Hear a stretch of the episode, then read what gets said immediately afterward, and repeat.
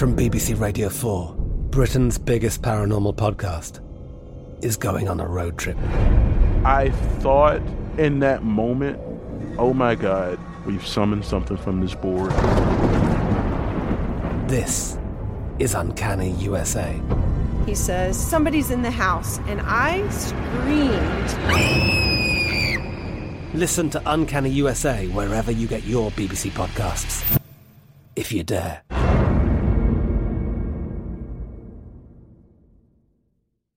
Is Ryan here, and I have a question for you. What do you do when you win?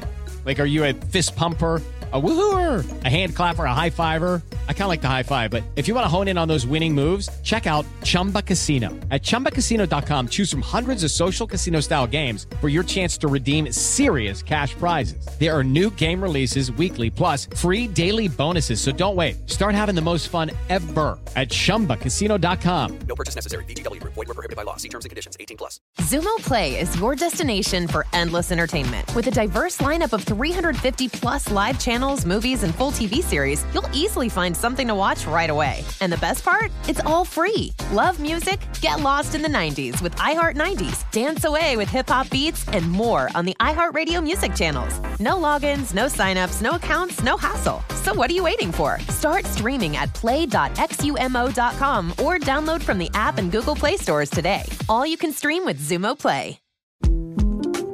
The 2024 presidential campaign features two candidates who are very well known to Americans. And yet, there's complexity at every turn. Criminal trials for one of those candidates, young voters who are angry. The Campaign Moment podcast from the Washington Post gives you what matters. I'm Aaron Blake, and I'm covering my 10th election cycle. My colleagues and I have insights that you won't find anywhere else. So follow the campaign moment right now, wherever you're listening.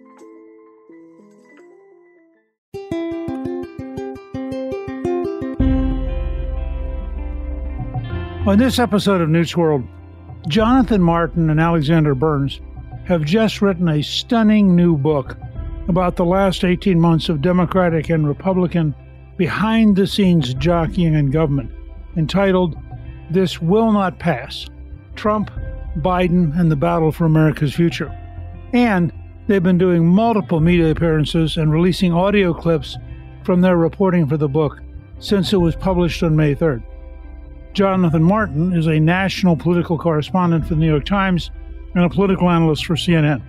He joined the Times in 2013 after working as a senior political writer for Politico. Alexander Burns is a national correspondent for the New York Times and a political analyst for CNN. He joined the Times in 2015 after working as a reporter and editor at Politico.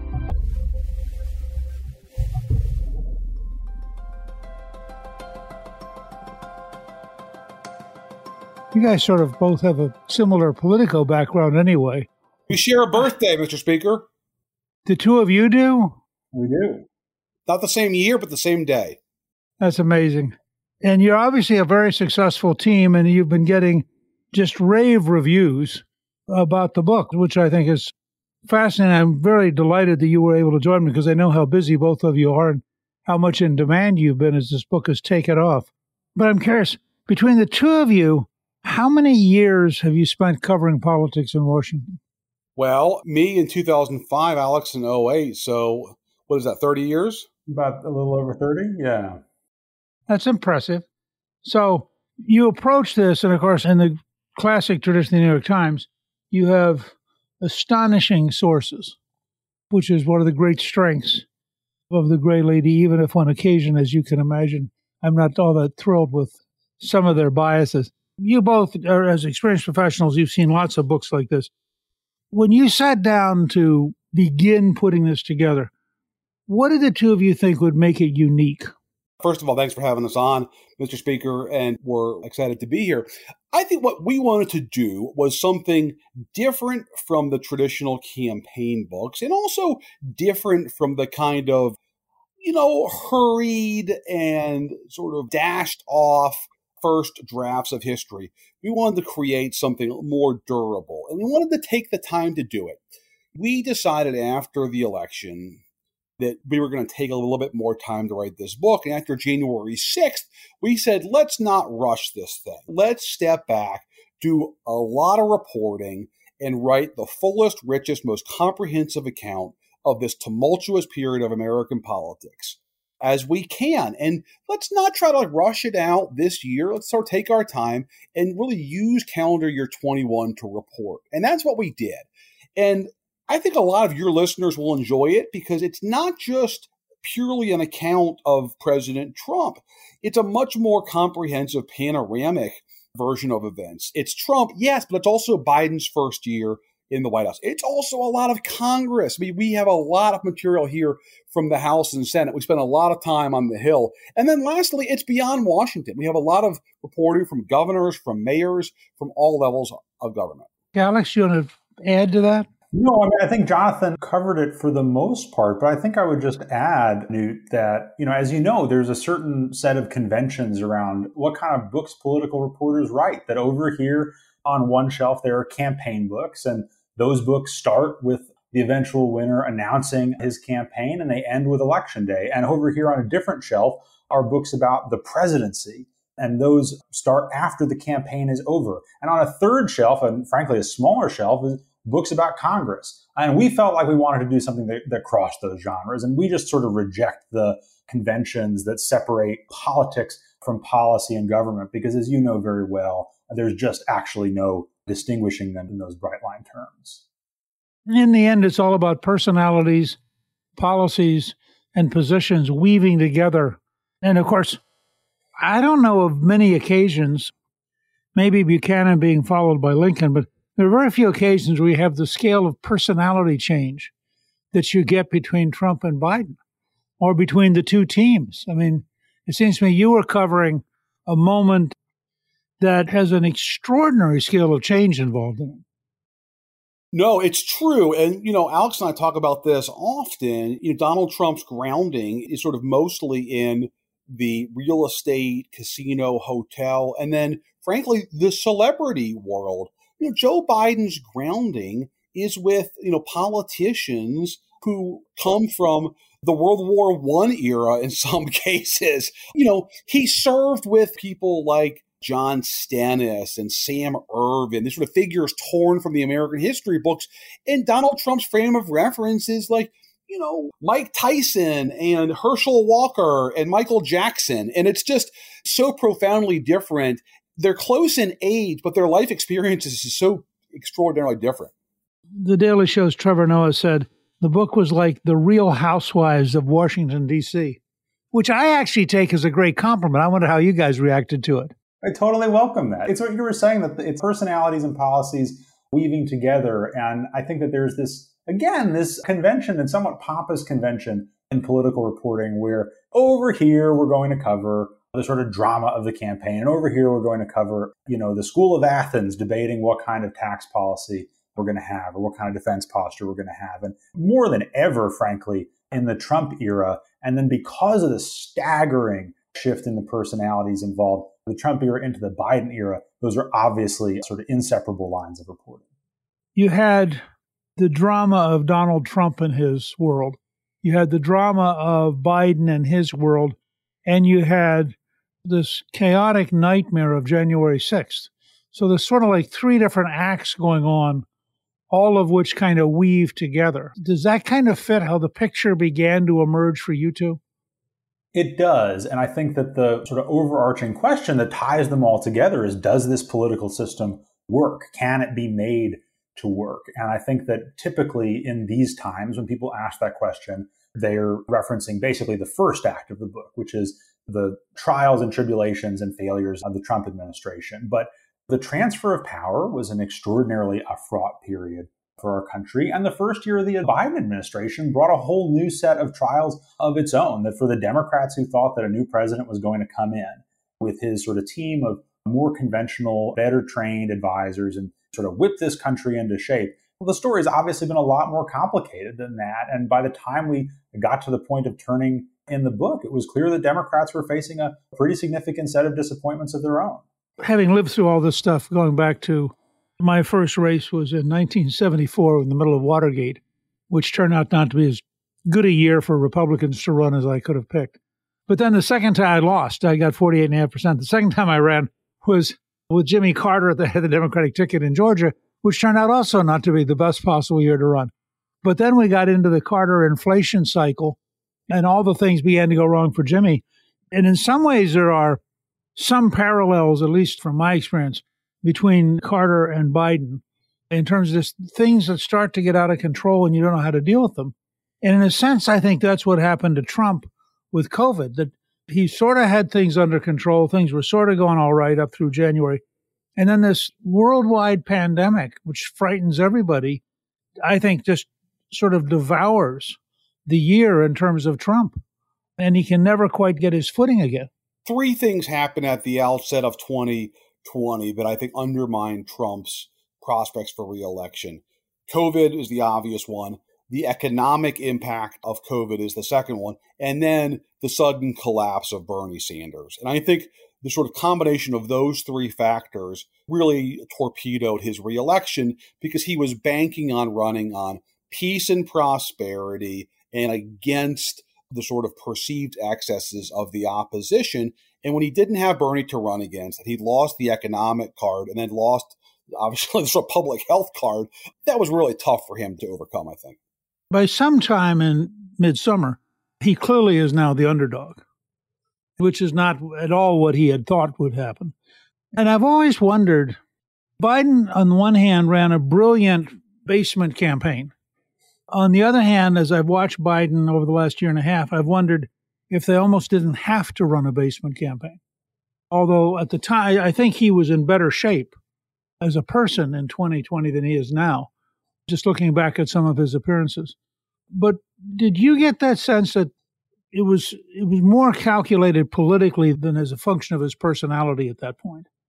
Well, I think it's certainly both, but it's one of the conversations that Jonathan and I had almost daily at the start of the general election in 2020. And we had it with our editors and with readers and sources who, I mean, you have a sense of the ideological orientation of readers of the New York Times. I think that there was a lot of anxiety that Biden was letting this thing get away from him by sitting in the basement all that time. And the reality was his campaign, for the most part, felt pretty good about running this, you know, modified subterranean rose garden strategy, right? Because if he was out there on the rope line every day, he's getting questions and he'll answer them. And who on earth knows what he'll say, right? And by the way, the same is to a different and perhaps lesser extent true of his eventual running mate. That, you know, Kamala Harris as a primary candidate in the Democratic race was really prone to sort of stepping on a rake here and there. And that was not as much of an option in the general election. One of the things that we report in the book, Newt, is that Ron Klain was actually one of the real doubters of the basement strategy, strategies, firing off emails to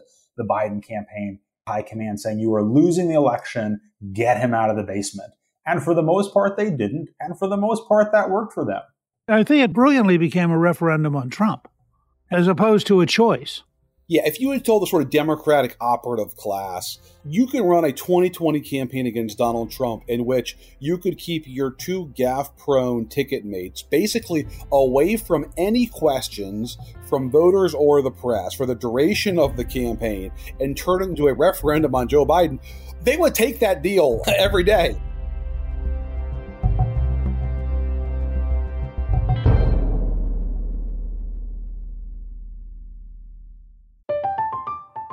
I'm Katya Adler, host of The Global Story. Over the last 25 years, I've covered conflicts in the Middle East, political and economic crises in Europe, drug cartels in Mexico. Now I'm covering the stories behind the news all over the world in conversation with those who break it. Join me Monday to Friday to find out what's happening, why, and what it all means. Follow the global story from the BBC wherever you listen to podcasts. Like many of us, you might think identity theft will never happen to you. But consider this there's a new identity theft victim every three seconds in the U.S. That's over 15 million people by the end of this year, equal to the populations of New York, Los Angeles, and Chicago combined. Even worse, identity theft victims often don't even know they're victims. That's why Lifelock Identity Theft Protection alerts you to identity threats, even the ones that don't show up on a credit report, like data breaches, fraudulent bank transactions, loan and credit card applications, and crimes committed in your name. If your identity is stolen, your own dedicated Lifelock US based restoration specialist will work to fix it. Lifelock protects you in ways that you simply can't on your own. Join now and save up to 25% your first year at lifelock.com slash news. That's lifelock.com slash news to save up to 25%. Identity theft protection starts here. Hello, it is Ryan, and we could all use an extra bright spot in our day, couldn't we? Just to make up for things like sitting in traffic, doing the dishes, counting your steps, you know, all the mundane stuff. That is why I'm such a big fan of Chumba Casino. Chumba Casino has all your favorite social casino style games that you can play for free anytime, anywhere with daily bonuses. That should brighten your day a little. Actually, a lot. So sign up now at chumbacasino.com. That's chumbacasino.com. No purchase necessary. VGW Group. Void were prohibited by law. See terms and conditions. 18 plus.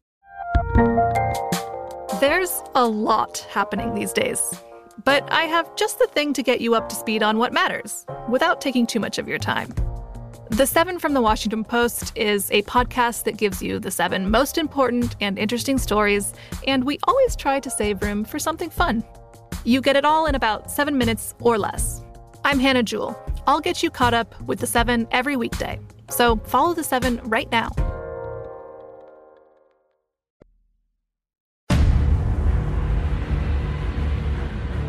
There are two women that are prominent in your book from very different angles. And let me say, by the way, that Trump used me as a stalking horse for a brief period while he was picking Pence. Weren't you there in Indianapolis when Pence? Yes. I went out and we met, and he went through the motions, partly to please Sean Hannity. And I finally turned and I said, You know, you don't have any choice. I said, You're a pirate and I'm a pirate. You can't have a two pirate ticket. you need Pence to reach out to normal human beings. you need the first mate over here, the Commodore. The British Royal Navy, Mike Pence. Yeah. In any event, so let's start with the more prominent of the two women, and that's Kamala Harris, who I think I don't understand, given how badly she performed as a candidate, why they would have picked her. Well, I think the answer overwhelmingly is that it was a really short term calculus, that they wanted a candidate who was not going to surprise them. They wanted a candidate who was going to represent sort of a gesture to a younger generation, although not a wild leap in generations. They felt it was very, very important that they have a woman of color and post George Floyd, a black woman. And you know, the argument again that we report that a claim made in particular was listen, you should choose someone who's run for president themselves, even if they haven't done a particularly good job of it, which she didn't, but because they know what it's like under the hot lights. And if you choose someone like a Gretchen Whitmer, the governor of Michigan, or a Tammy Duckworth, the senator from Illinois, you know, they're impressive people in their own right but they've just never been on this kind of stage before. And look, I think as a long term proposition, that's obviously been a pretty mixed bag for the Biden team and for the Biden Harris partnership. But overwhelmingly, Newt, I think we can't stress enough that our reporting for the book showed that they were thinking basically just like, what do we need to do to get through the remaining 12 weeks or so and get past Trump in November? Well, in that sense, it worked, although it, it has been a puzzlement to me ever since. I have to jump to the other woman who was, I think, fascinating in this period.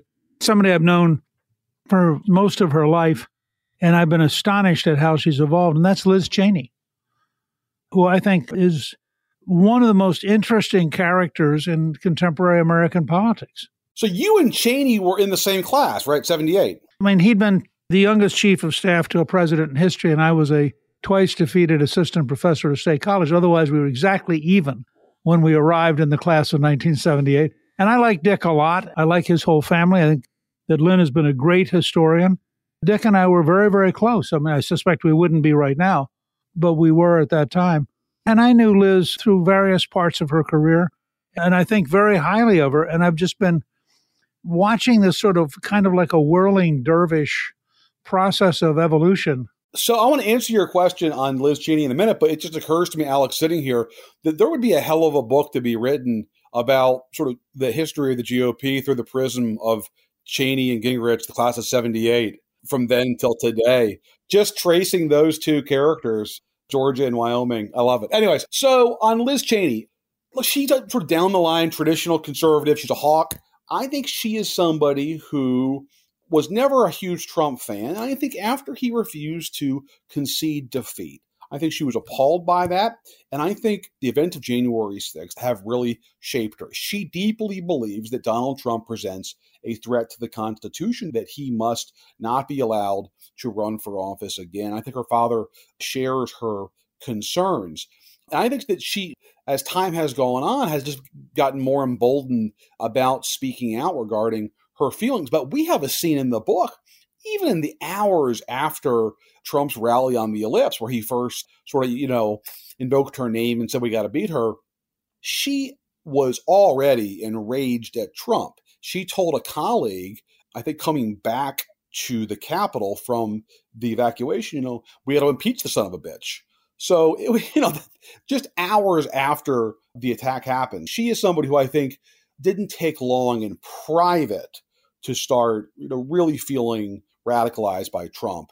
But in public, I think it was a matter of weeks and months. It's I think now she's obviously sort of uh, made her peace with Trump and with Kevin McCarthy and the party. Yeah, I mean, it strikes me now that it she's clearly off on a different path that has no potential for turning back. No, you're totally right. And I think that she would be fine becoming a political martyr of sorts this summer in her primary in Wyoming. And I think that if she does lose, I think she's very much open to you know, running for president, either as a Republican or as some kind of a third party candidate to try to stop Trump. I had a very informed Wyoming politician tell me that she thought that the odds were very high that Liz would, in fact, not file and would take the money she's raised and just launch an independent candidacy. Now, I think in the John Anderson tradition, she might actually hurt the Democrats more than the Republicans, and that she had better think carefully about how that evolves. It's a great point. You know, she and her father have lived enough political history to recognize that she could do just that. So uh, it's going to be fascinating to see how that unfolds. You know, we've asked the same question about her reelection. You know, is she actually going to file? Is she actually going to run in the primary? And they swear up and down that she is, in fact, going to run. And the primary is in August. You know, it's now mid May, so there's not much time left. And Newt, you know, unlike some of the other folks who voted for impeachment and have since bowed out of reelection, Adam Kinzinger, uh, John Katko, Fred Upton, she can't claim uh, that she's been gerrymandered out of her seat, right? They're not redrawing that district in Wyoming to her detriment. Well, and I think part of what happens to a bunch of them is that they just get tired. You go back home and the Trump base, for better or worse, is ferocious and intense and unyielding. And I think you just get tired of trying to deal with it. I think that's totally true. You know, some of them have legitimate concerns about their security. Liz Cheney's staff gets briefed on threats to her every week.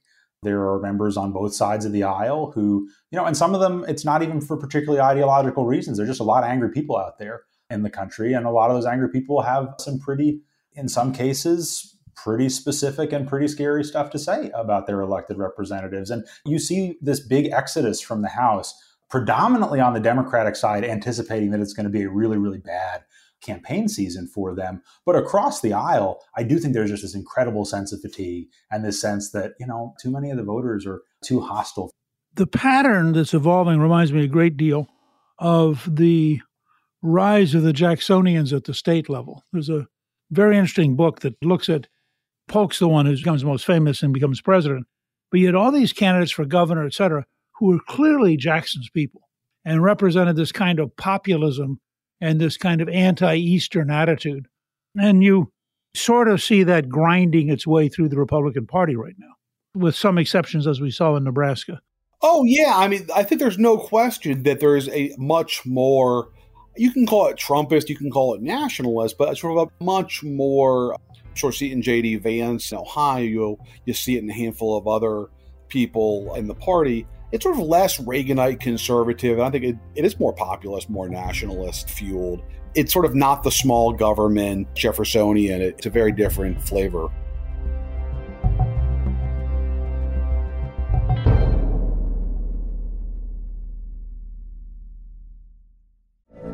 From BBC Radio 4, Britain's biggest paranormal podcast is going on a road trip. I thought in that moment, oh my God, we've summoned something from this board. This is Uncanny USA. He says, Somebody's in the house, and I screamed. Listen to Uncanny USA wherever you get your BBC podcasts, if you dare.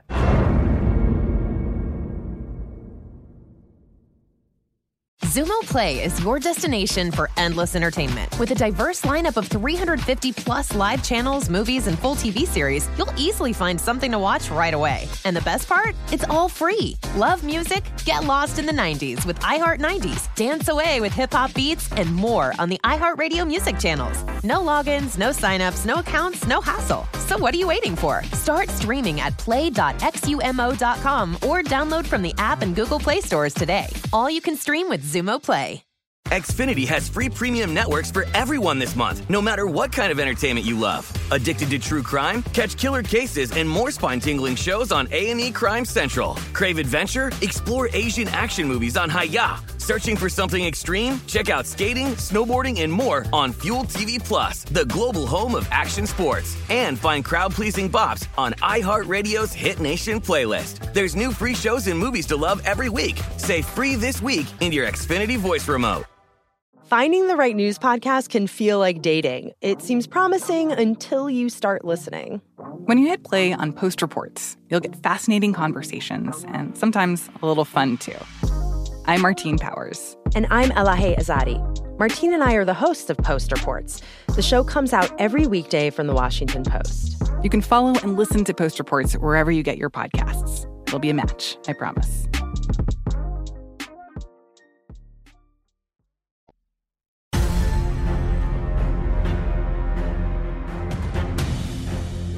Didn't you kind of feel like you almost had to pinch yourself that here you are writing a book right on the cusp of one of the most complicated and tumultuous periods in American political history? You're talking to all these people, you're getting this taste of all the turmoil in both parties. Didn't you feel sort of like it was a great privilege? We sure did. And I think it's something that, you know, as a historian, you'll particularly appreciate that I think there was this sense certainly early in my career as a reporter, I think Jonathan would likely say the same, that, you know, we're like a 52 48 country, one way or the other, that our elections can only be so unpredictable, the outcomes can only be so wild. And the first part of that is still true, that we are like a 52 48 country on a lopsided day. But, you know, at the start of this campaign, we've thought about doing a campaign book for years. And every time, Newt, what has stopped us or given us pause anyway is like, it's a lot of work to write a book. It's really hard. And you want to do something that's going to have a shelf life of longer than like four days, right? And too many campaign books, even the really, really good ones, uh, just fade really fast if they don't sort of capture something bigger about the moment and the period that we're in. And at the start of this campaign, we thought it was clearly going to be a big one because of who Donald Trump was and because of who the Democratic nominee might be. By the time we get to COVID hitting, we're obviously living through something that is much, much bigger than a conventional, you know, between the 40 yard lines American presidential election. Certainly by the time you get to January 6th. And so, yeah, it was thrilling and a huge privilege and also an enormous challenge to try to capture this moment of real testing up and down the American political system what was so striking living through January 6th and the days after, in seeing the barricades outside the Capitol, seeing the German Shepherds sniffing for bombs throughout the Capitol complex, seeing the damage to the Capitol itself. Oh my goodness. I mean, it was sort of tangible that you were covering this historic period. And I think that's why we decided let's not rush this. Let's not tack on January 6th as sort of this hurried epilogue. Let's make this an important part of the story and take our time doing so. And most importantly, Newt, let's talk to every member that we can. And I think that's what makes this book stand out is we do a lot of reporting with lawmakers, especially in the House, who, you know, frankly either don't seek attention or don't really want attention. And we sat down with them on both sides of the aisle and were able to sort of draw on their experiences on the sixth, before the sixth, after the sixth, to really get what I think is a rich, comprehensive account of this period in American history. And one of the things I most admire about how you've done this is you had a chance to end shortly after January 6th. That would have been a Trump book.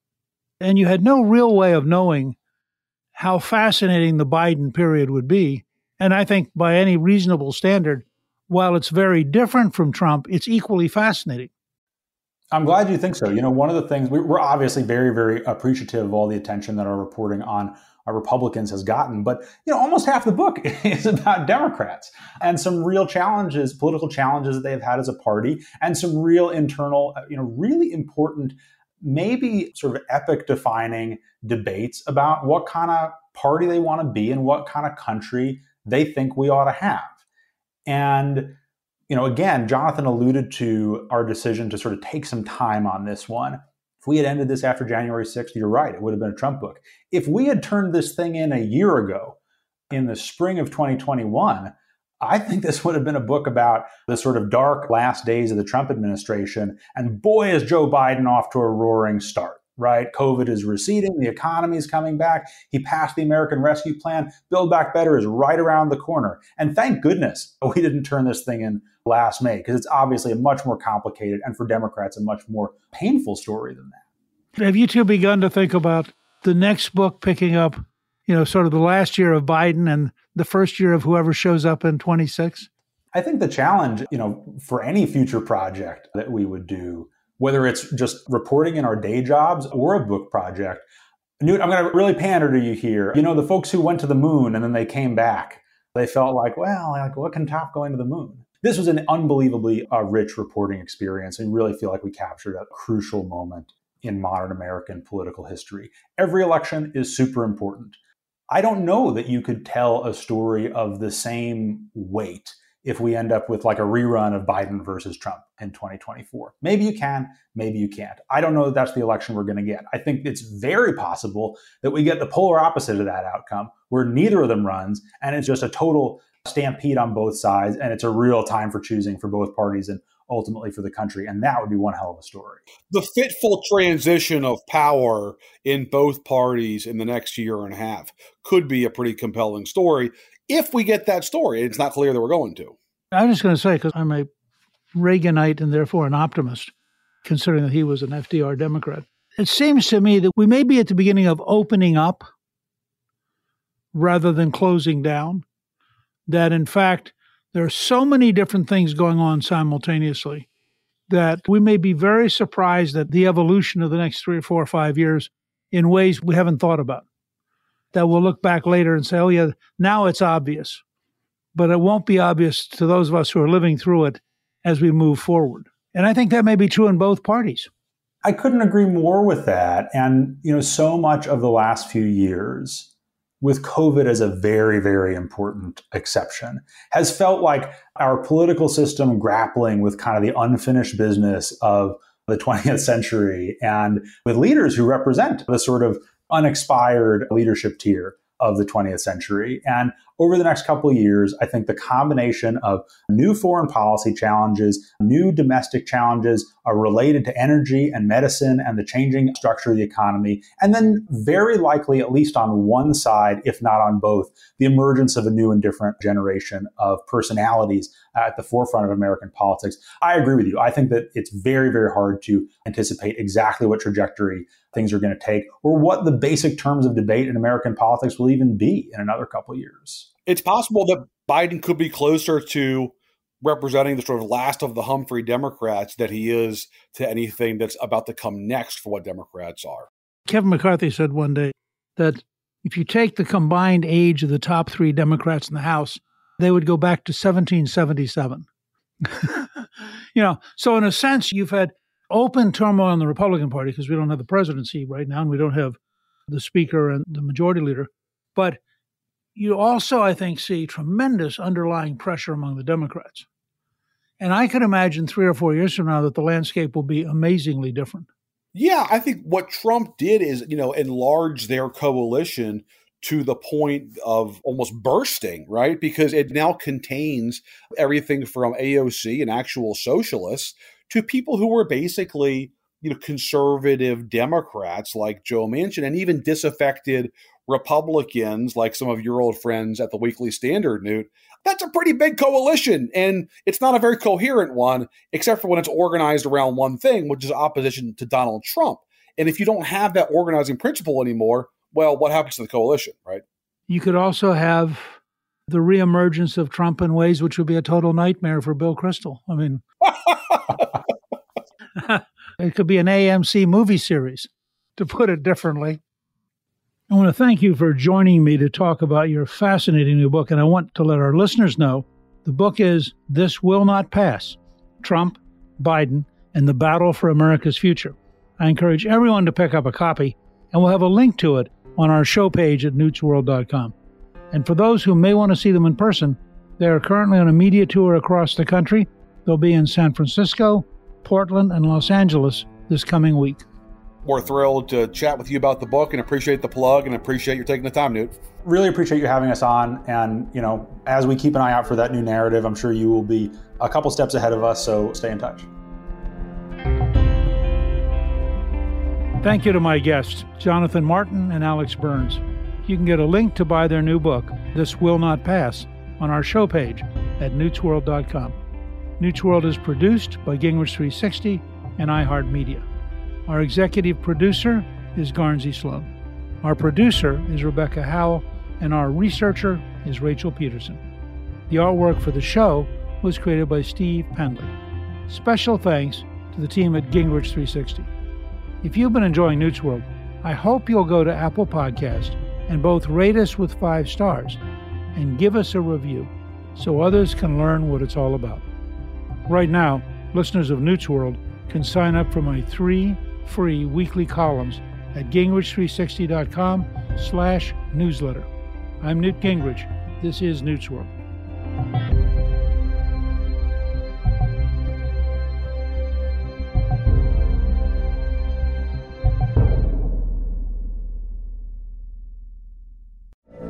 From BBC Radio 4, Britain's biggest paranormal podcast is going on a road trip. I thought in that moment, oh my God, we've summoned something from this board. This is Uncanny USA. He says, Somebody's in the house, and I screamed. Listen to Uncanny USA wherever you get your BBC podcasts, if you dare.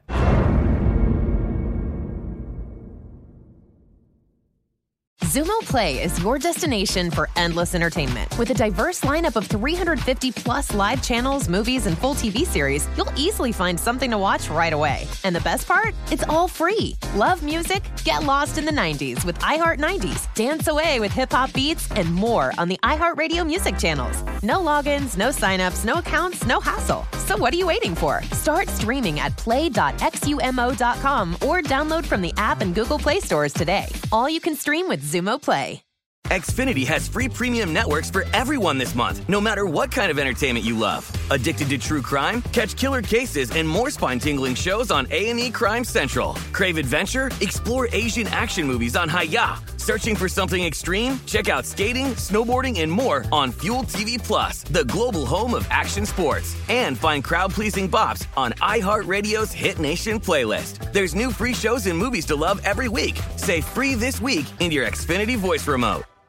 We are the voice of NASCAR. The green flag is in the air, and we are underway. The great American race. The Motor Racing Network. NASCAR Cup, Xfinity, and Craftsman Truck Series Racing live on your hometown radio station and MRN or NASCAR.com. Martinsville, Talladega, the Chicago Street Course. We have the side by side action and last lap passes for the win. Photo finishes. Ryan Blaney will win. The voice of NASCAR, the Motor Racing Network work.